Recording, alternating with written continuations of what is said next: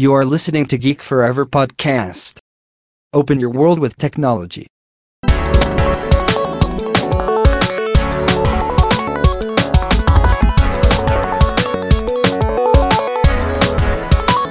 This is Geek Story.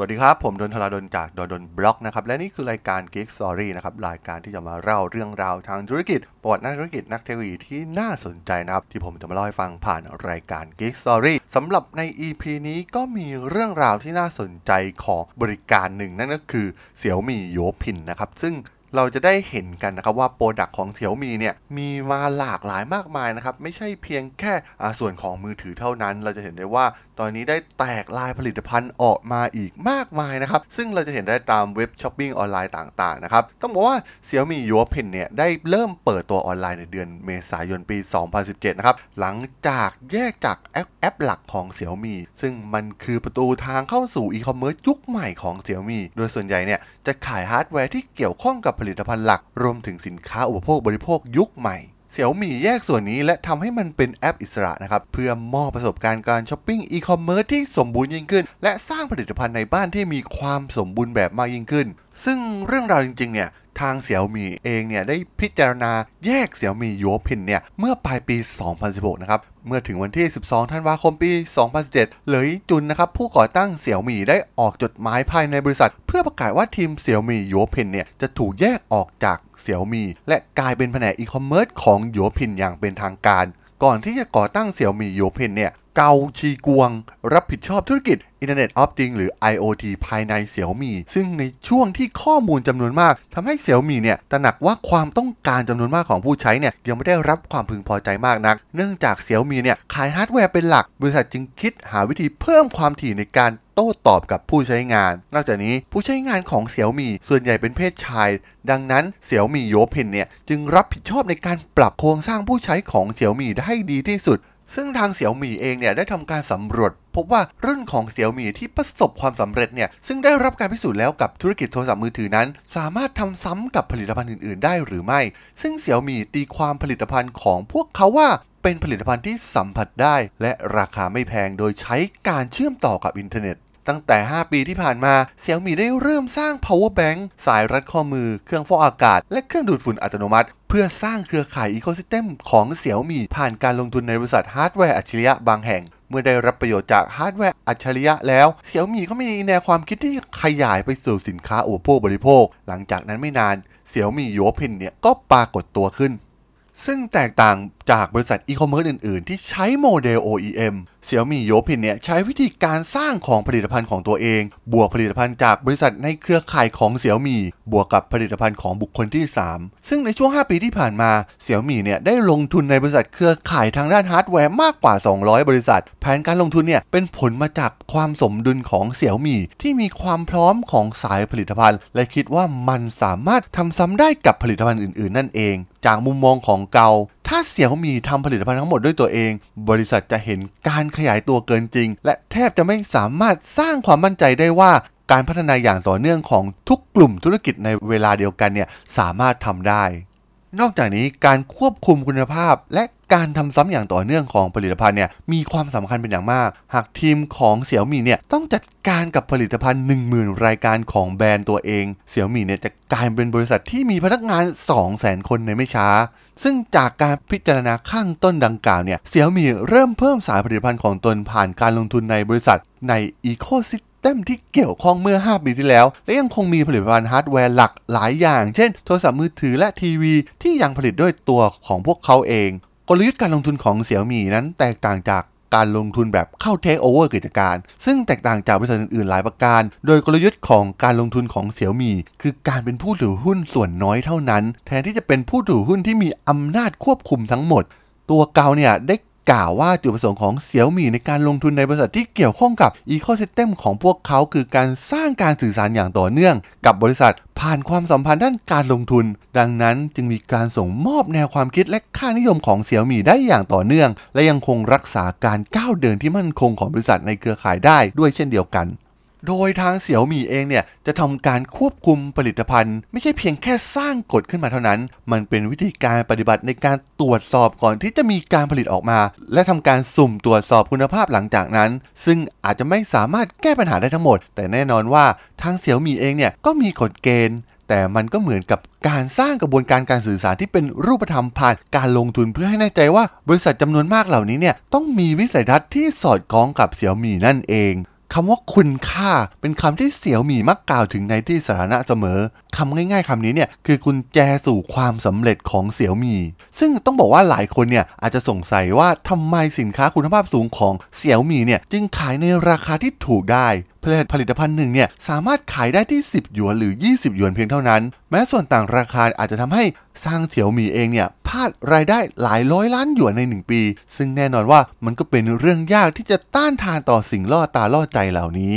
แต่การเป็นสมาชิกในระบบเครือข่ายของเสี่ยวหมี่บริษัทต้องระบุด้วยเสี่ยวหมี่โมเดล และคุณค่าของเสี่ยวหมี่ก่อน นอกจากนี้ยังต้องการความสามารถของทีมพัฒนาผลิตภัณฑ์ และทีมปฏิบัติการ ซึ่งรวมถึงกระบวนการทั้งหมด ตั้งแต่การผลิตจนถึงการทำซ้ำและบริการหลังการขาย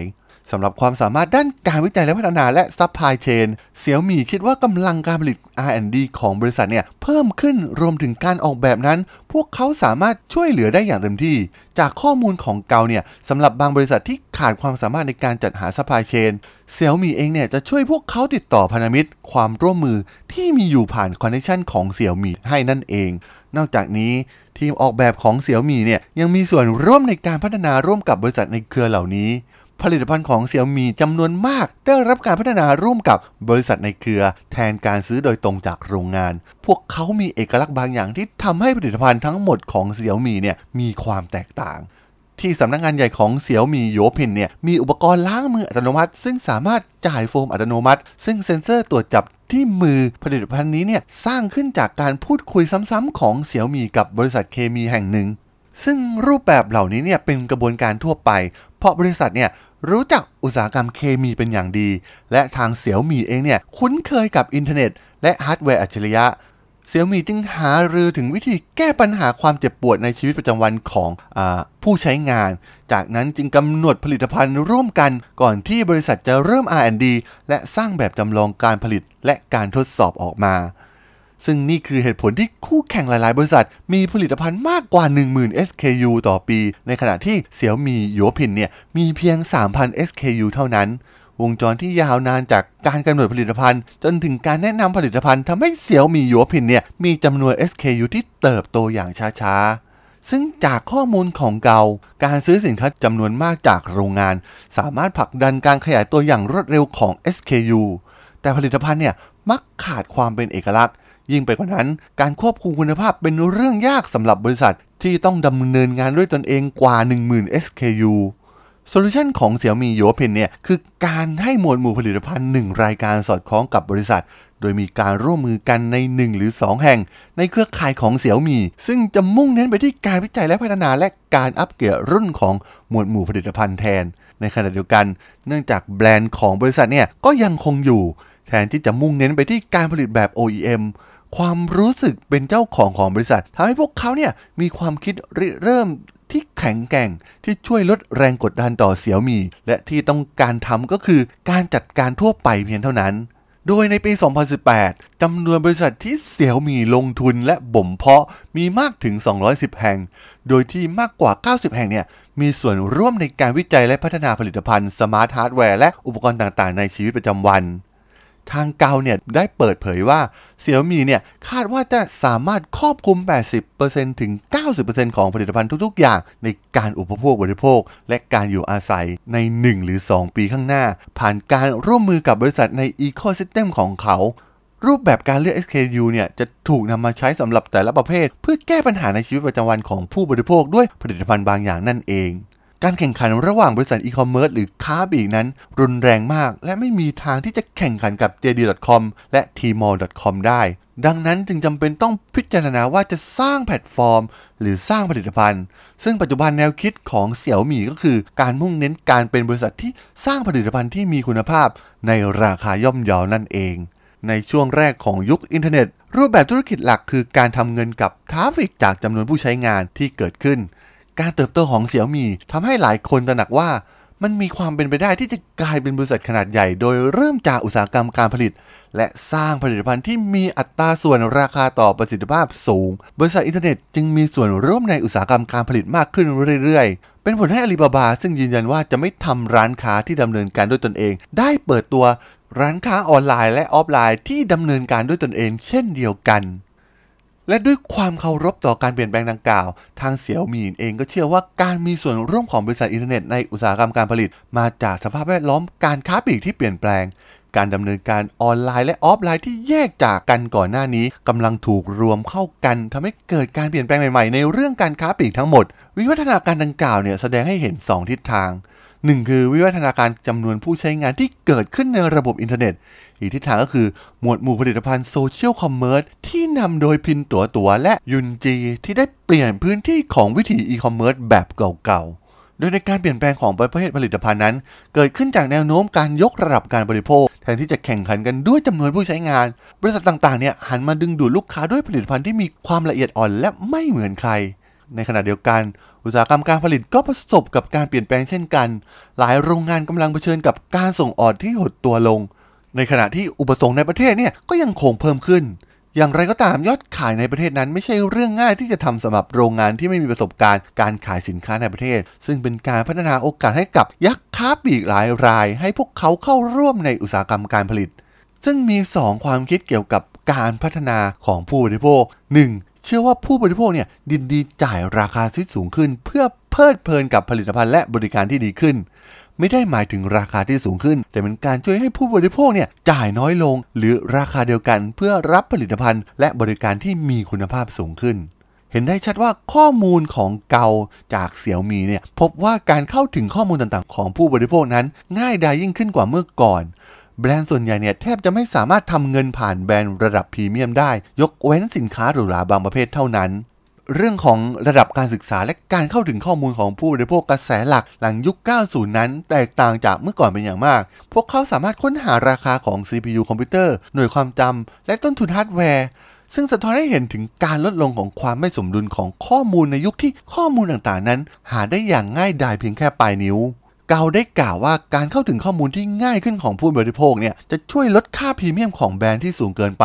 ในขณะที่ยังคงรักษาระดับพรีเมียมของแบรนด์ที่เหมาะสม สินค้ารุ่นยอดนิยมเนี่ยเป็นแกนหลักที่ทำให้เสี่ยวมีเนี่ยพัฒนาคุณภาพโดยไม่ต้องเพิ่มราคา ซึ่งเป็นการลดความต้องการเฉพาะที่ไม่จำเป็น และสนองความต้องการของผู้คนส่วนใหญ่ ด้วยผลิตภัณฑ์ที่มีคุณภาพสูงนั่นเอง และเพื่อให้ผู้บริโภคได้สัมผัสกับผลิตภัณฑ์อย่างประทับใจยิ่งขึ้นเสี่ยวมี่ยูพินเนี่ยกำลังสร้างร้านค้าออฟไลน์เสี่ยวมี่ยูพินเนี่ยเปิดร้านค้าออฟไลน์เพื่อให้ผู้ใช้เนี่ยสัมผัสกับการผสมผสานของเทคโนโลยีและชีวิตในแบบที่เป็นธรรมชาติมากขึ้น เสี่ยวมี่เนี่ยเป็นผลิตภัณฑ์ที่เน้นความรู้สึกของเทคโนโลยี และตอนนี้เนี่ยทางเสี่ยวมี่เองก็ต้องการรวบรวมรายการวัสดุสิ้นเปลือง เข้ากับเทคโนโลยีเพื่อแสดงให้เห็นว่า